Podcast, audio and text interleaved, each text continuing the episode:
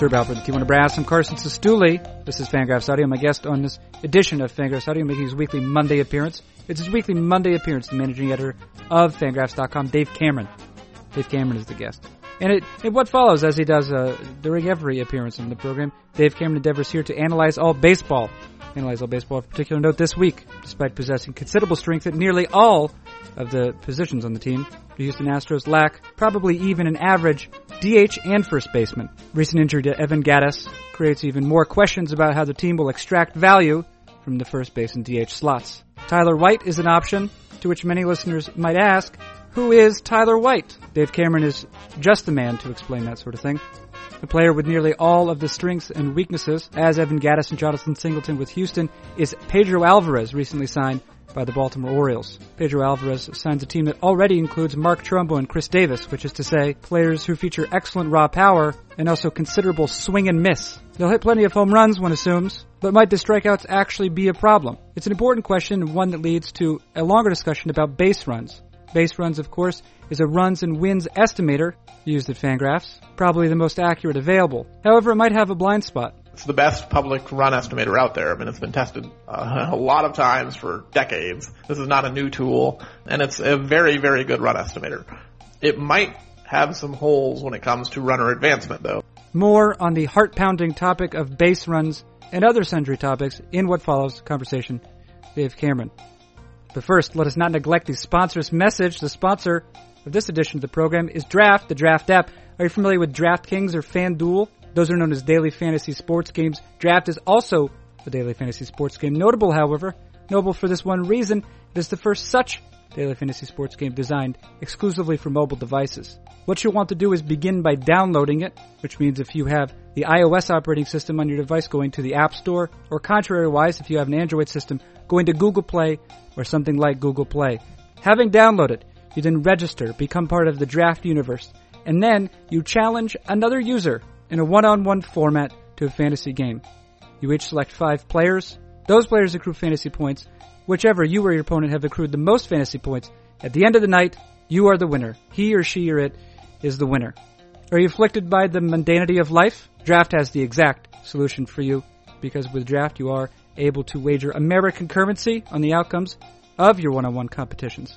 Competitions which include currently NBA basketball and NHL hockey, and now in the middle of March, we, we find ourselves achingly close to the beginning of the Major League Baseball season. Achingly close. Achingly close. Draft also, if you weren't aware, downloading Draft and playing it somehow in a way that is obscure to me, but not to CEO and founder David Appelman, downloading and playing Draft benefits Fangraphs Audio. With which utterance, I will end this introduction and bring you to a conversation with Dave Cameron. What is it? It is Fangraphs Audio. Who does it feature? Managing editor of Fangraphs, Dave Cameron. When does it begin? Right now.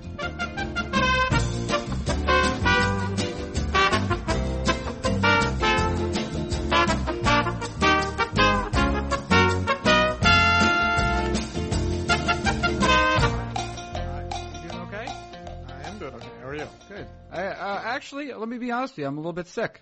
Oh, that sucks. Yeah, but um, I'm not. Uh, I'm not. Um, I'm not. You're not dead? I'm not dead. Yeah. That's a good, one. And uh, I'm, uh, you know, I can mostly mostly on my feet. I just had a little bit of a fever and some aches. Yeah, the, the, I think it's actually, uh, my wife was saying they've had a bunch of her patients lately come in with the flu, so it's like the end of flu season, but it seems to be like a lingering flu season. Lingering flu. Now, I had a flu shot. Is that not necessarily going to protect me all the way?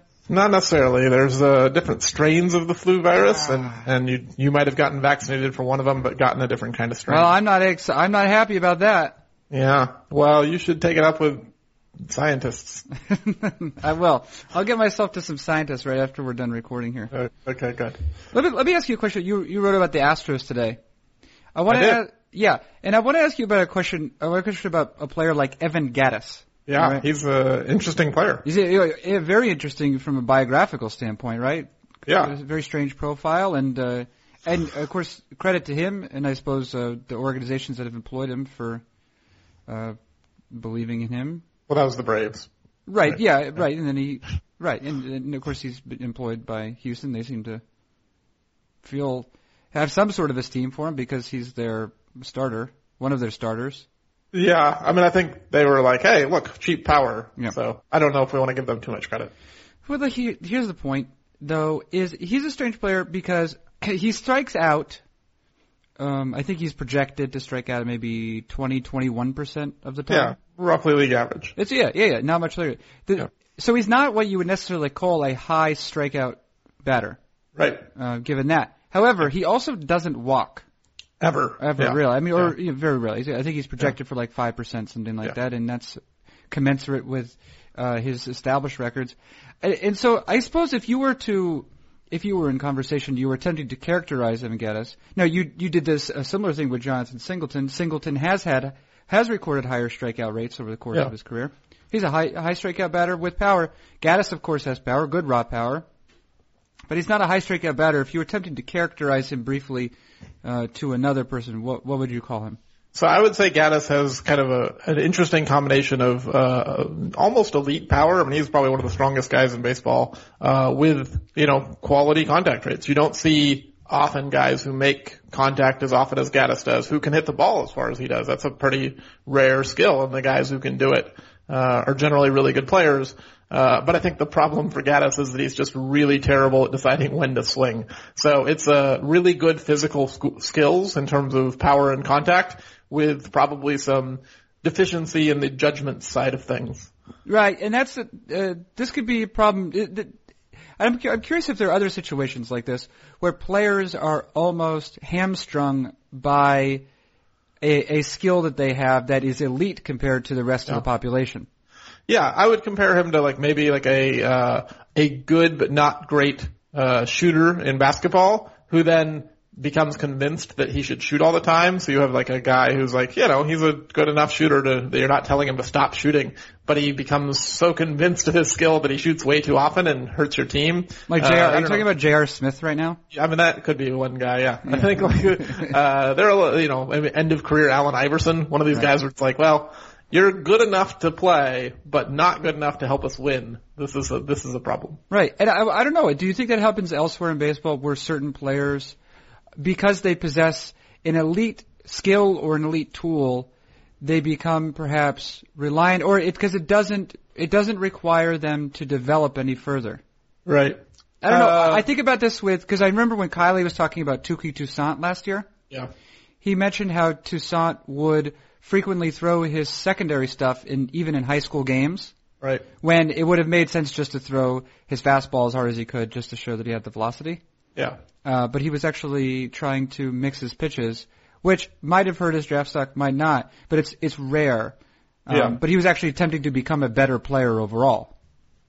Yeah, I mean, I, I think like maybe not, not Justin Verlander's had a great career, but I think like in the last couple of years we've seen his velocity diminish and he's become a worse pitcher. And I saw some comments from Verlander, I think last summer, where he talked about for the first time in his career he's actually going to like start looking at scouting reports and like figure out what uh, other hitters' weaknesses are. And this is an interesting case of not necessarily that he needed to make those adjustments earlier in his career because he threw 97 and he had a really good curveball and uh, he could just overpower guys but he was very reliant on his stuff. And now that his stuff has diminished and he's not the same quality of pitcher, he's really struggled the last couple of years. And this might be an example of a guy who, uh, you know, if he had not had those physical skills, would not have been, been able to succeed in the major leagues with his approach. So he became like a normal human pitcher around the age of 33. Yeah. Or he, he- or stopped, le- he stopped being a freak of nature. Right, right. Or he, or or at least he's he's he's learning now that he's a normal. Because he was actually, correct me if I'm wrong, he was quite good in the second half last year. Yeah, he bounced back and it seems like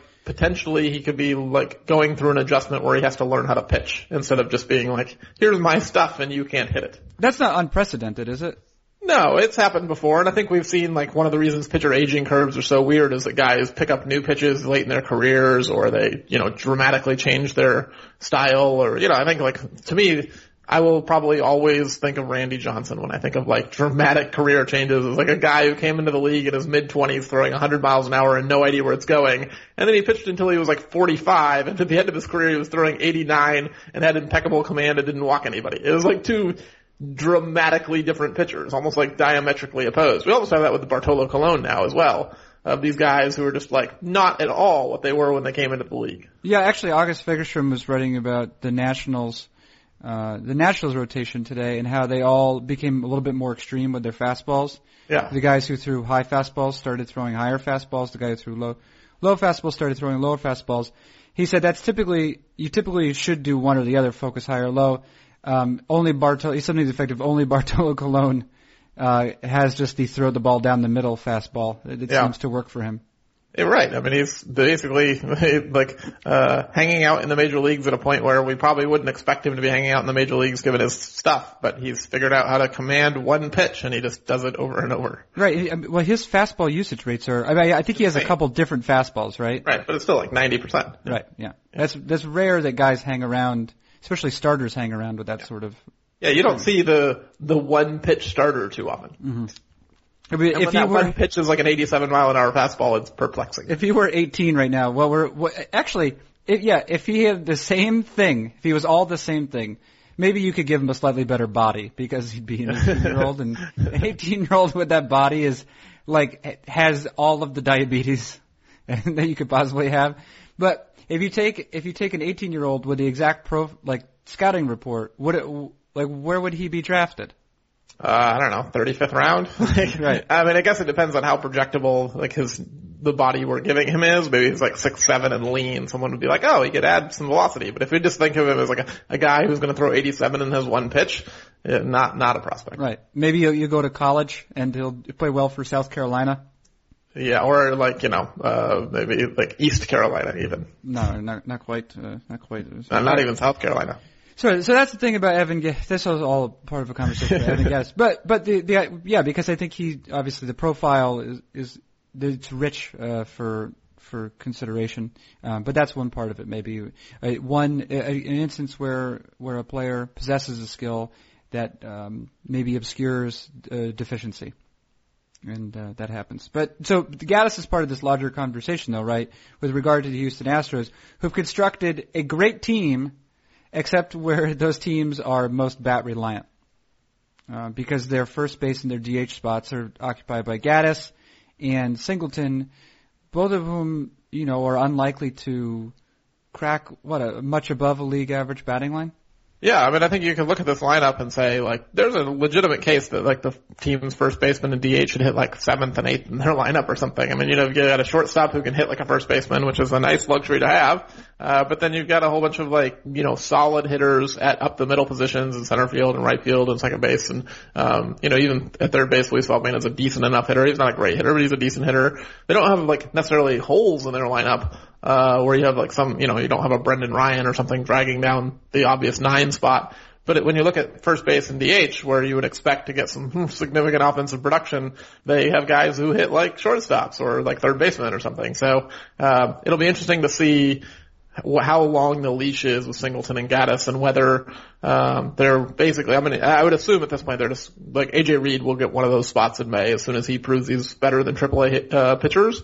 So which one of the two goes away to make room for Reed, and then you know what they do with um, their roster flexibility. You don't necessarily want to just call up a you know first baseman, bench the other first baseman, keep your DH who can't play the field around, and limit yourself to only having you know two or three backups for all the rest of the positions. So I think in May the Astros might have some interesting choices to make. Right. You, you mentioned that, that those two guys, because, you know, by virtue of their roughly league average batting lines or projected batting lines, they hit like a, you know, like a third baseman or something like that. Um, or, you know, a different, a different sort of player with less, but bless you. Thanks. I tried to sneeze as far from the mic as No, you possible. did- you did it I fine. wasn't You sure would pick it up. but the difference is, so the, they do hit like that in terms of the outcome. The process is a little bit different in the sense that it's, it's basically like entirely reliant on power, right? Yeah. And that's that's not a profile that's uncommon to those positions, first base and home run. And I, I, I guess my inkling is that the reason that you see that is because players who have a high power ceiling that creates a high ceiling for their offense all around. But do you, I mean, do you think there's anything, any any other sort of uh, any other reason that the Astros might have confidence in these guys that they don't in another sort of player? Yeah, I don't, I don't really know. I mean, like you look at the Astros team, it's uh, it's a little strange to know what the Astros actually believe in the sense of like we can look at what they the rosters they've built the last couple of years, but at the same time they were basically just throwing spaghetti at the wall during rebuilding years when they weren't really trying to win. So you know they had guys like Chris Carter and Singleton and George Springer, and I mean they, those are, these are guys who strike out a lot, and we could say.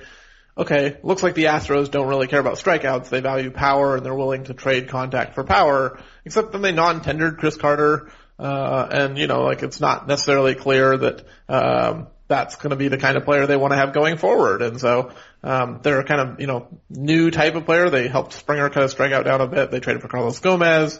Uh, you know, they're playing Valbuena, who's, you know, a little bit more of a contact guy than some other guys at the, at the position, and so trading power at third base to get a little more contact. So I don't think we really know if the Astros are kind of a power first and sacrifice contact organization, or if that's just what they did during the rebuilding years. Kind of how they handled Tyler White might be a good example of this. Is like, you know, they have an underpowered uh, high contact first base DH type who potentially is ready for the big leagues, is 25 years old, doesn't have a lot of time to spend. If they decide Singleton's striking out too much, uh, or Gattis isn't producing, and they give a guy like White a chance, it could signal that they might be moving away from their, you know, swing as hard as possible approach, uh, from previous years. Right, and as you mentioned, like, they really did go through a period where they were attempting just to find anyone who would be a positive influ- a positive influence on, on the win column. Uh, so perhaps you know perhaps George Springer is to some degree, uh, you know maybe he is an expression of a of a, a uh, of a culture within the organization of um, you know of, of allowing high strikeout guys to play, but it's also possible that you know he was just the best player on the team. You know. Yeah, right. I mean, I think that's that's one of the possibilities. yeah. Um, uh, you mentioned Tyler White. Tyler White, the numbers he put up last year in AAA, he was basically I mean, he was basically the, and perhaps I'm just thinking this because we're talking about designated hitter role, the Edgar Martinez of, you know, the Pacific Coast League or whatever. Right. Yeah. Uh, because he does not have a ton of home run power, right. but he does seem to be pretty excellent in terms of, um, you know, overall damage on contact. Do, do, do you have a sense of what his role will be as the season begins? Uh, I mean, uh, so I think it's unknown. Uh, it really will probably come down to how much they value that 40 man roster spot because White's not on the 40 man. And when you have a prospect who's, uh, you know, maybe has some uncertainty around him, I think as we, as I noted in the piece, uh, guys with White's profile where it's a lot of walks in the minor leagues, that doesn't often translate to the big league level because that skill can go away when you face pitchers who aren't afraid of you and will just throw you strikes. Uh, so if you have a little bit of uncertainty about whether White's going to produce, do you want to burn a 40 man spot? Uh, that they potentially, you know, would have to lose a player uh, that they might like or that they might not want to lose, um, especially because the Astros have had 40 man crunch uh, over the the winters, last couple winters, where they had to leave some guys unprotected um, or trade away some guys as they did in the Ken Giles deal, just because they had so many guys to protect. They might not want to spend a 40 man roster spot on, on Tyler White and just say, you know what, it's not worth it to us. We're just going to roll with Matt Duffy or Marwin Gonzalez or um, something along those lines. Um, so I would think that White has a chance, but he's going to have to really mash all spring training, and it would probably help him if Gattis, uh, you know, had a setback in his rehab, or at least wasn't like going to be ready a week after opening day. If it looks like Gattis is going to miss the whole month of May, they probably don't want to roll with Matt Duffy as their primary DH for a month. Now you mentioned um, you, we mentioned earlier in this conversation Chris Carter. Chris Carter is now uh, he was non-tendered by Houston, I, I suppose, because I mean, is it that's a similar situation as the Pedro Alvarez one, I assume.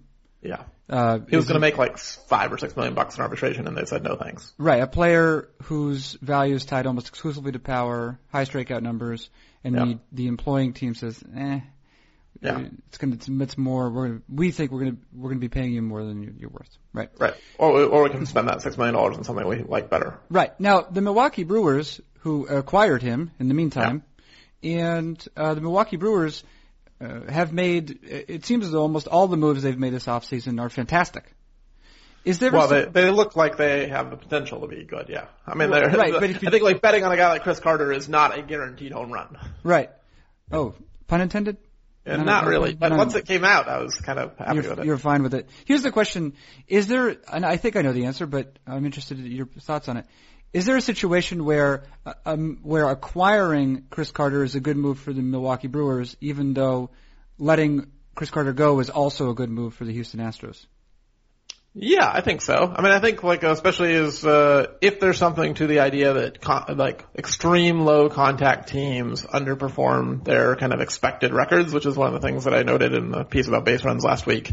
Um, it could be that the Astros could get some significant marginal gain from just changing kind of the style of their offense and saying, okay, look, we just, we're too extreme of a strikeout team. We don't necessarily need to become a contact team, but we just need to like move out of the most extreme tier of strikeouts, uh, and say Carter's, you know, one of the biggest, uh, strikeout problems on our team. So if we replace Carter with a guy who makes, you know, 20% strikeouts or 22% instead of 35%, it could have some impact on uh, our overall lineups uh, and our ability to you know score runs uh, or score runs in situations that matter. Um, so I think you could potentially have a, an improvement from the Astros simply from changing the kind of team they have rather than upgrading. And for the Brewers, I think you know betting on a guy with Carter's power is not a terrible idea. I mean, the Orioles did that with Chris Davis a few years ago and turned into one of the best players in baseball. Occasionally, these guys do figure out how to become uh, better or good enough contact hitters and good enough all around players to justify uh, their spot in the lineup despite their their contact issues. And so, you know, for the Brewers who are basically just looking at upside and where the Astros were a few years ago, nothing wrong with taking a lottery ticket on a guy like that for the one in ten chance that he becomes a you know high quality slugger. Right, and that, and that seems to be a, a, a big part of it. What you just mentioned there is that the Brewers are essentially where the Astros were a couple of years ago. Yeah. Yeah. Right. When you're when you're a rebuilding team, you want to take uh, all or nothing shots, right? Because if like Chris Carter's bad, that's okay. it doesn't really matter if Chris Right, Carter's right. bad. But if you're the Astros, you can't really afford to have a guy just stinking up the lineup every day. You need a little more certainty. Right. uh, now you've you've made uh, reference a couple times here to the effect of a low contact approach on a team's uh, not just at a team's wins and losses, but on those wins and losses relative to the base runs record. Yeah. Uh, base runs, of course, is a is a method of what estimating a, a team's win loss record by virtue of various events. It, Yeah. well, you could filter out sequencing. Yeah. All right. Does that that's a fair enough uh, summary? Yeah. It's basically just recreating their expected records based on raw inputs. Right. Now you found you found the teams. Uh, now you were looking. You started this, I think, looking at this with the Royals. Uh, teams that resembled the Royals, which is to say, teams that uh, for what two or three years had had out uh, outperformed their base runs record. Um, Yeah. They seem to possess a skill. Uh, they Uh, possess an ability maybe, maybe. to. I don't think we know that they possess a skill. Okay. I, I would not yet go that far. They they have over a uh, multi-year period of time posted significantly better records than base runs expects. Whether that's uh, just you know random variation or skill, we don't really know yet. And teams that did it for three years seem to do it for a fourth year too.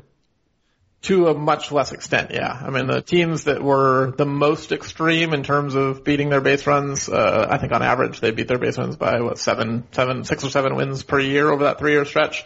Um, they outperformed their base runs record by about three and a half wins in that fourth year. So they sustained about half of their prior uh, kind of base runs uh, beating ability. Right. And as you noted, the effect was not necessarily symmetrical, and I think we uh, discussed how that's probably a result of any team that's underperformed uh, for three years is probably likely to be Get rid of all their players. It's- that's going to be disbanded. That uh, that get up. you don't you don't get a fourth try.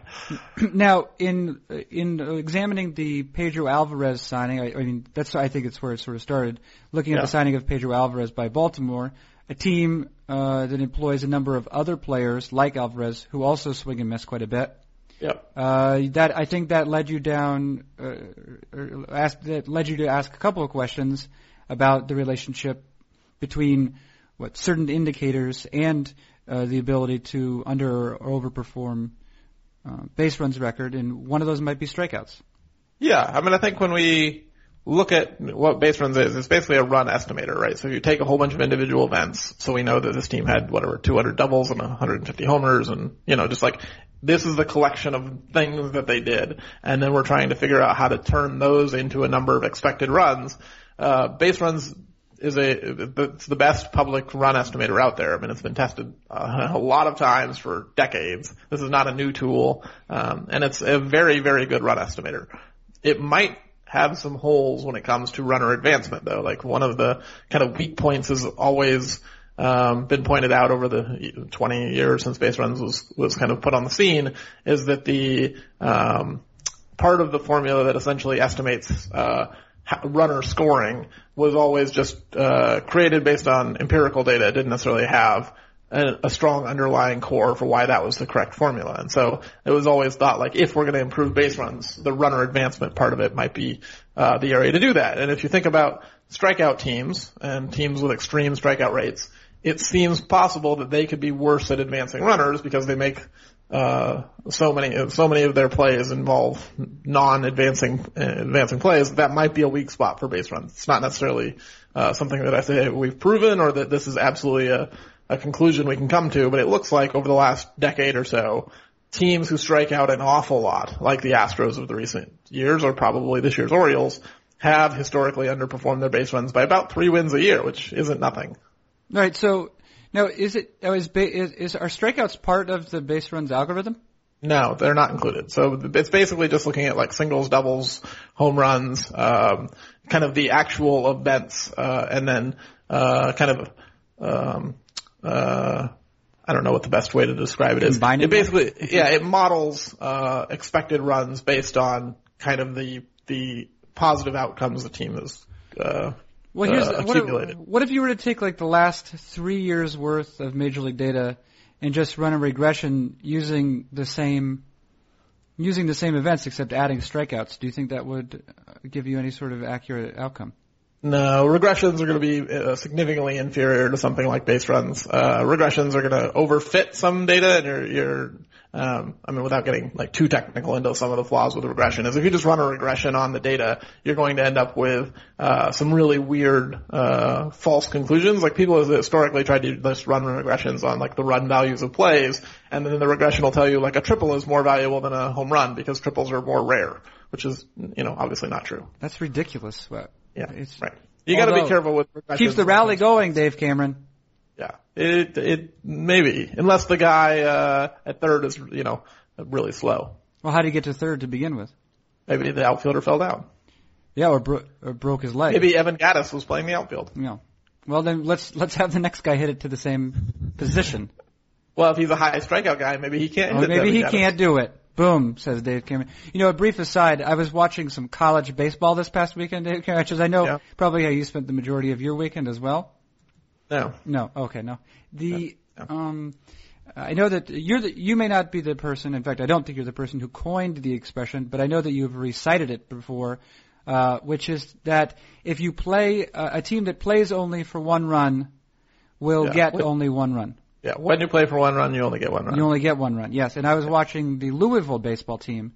The first uh, five batters in which are all like they're all for different reasons, like very you know very possibly draft candidates. And Corey Ray is very likely a first round candidate.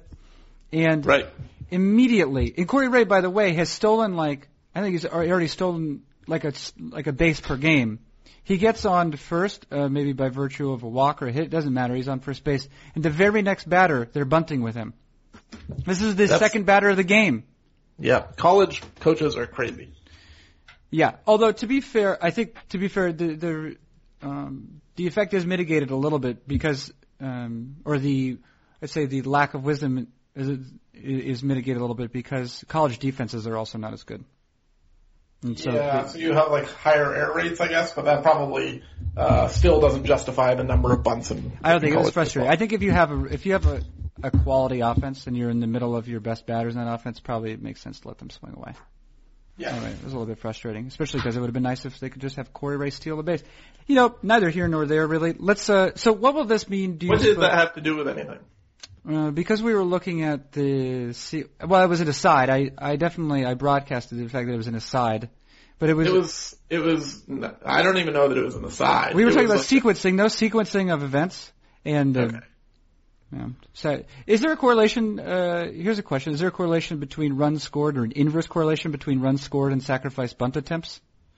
Yes, but the, you don't necessarily want to say that like there's the causal effect. Like um, I think we could uh, essentially uh, the answer would be yes. Teams that suck on offense bunt more, and so if you have a good offense, you're less likely to bunt. So therefore, the um, driver of bunting is probably bad hitting rather than bunting being the driver of not scoring runs. Oh, how would you isolate it? I guess you, you- if you know the well, the value of an out is different for every team as well, right?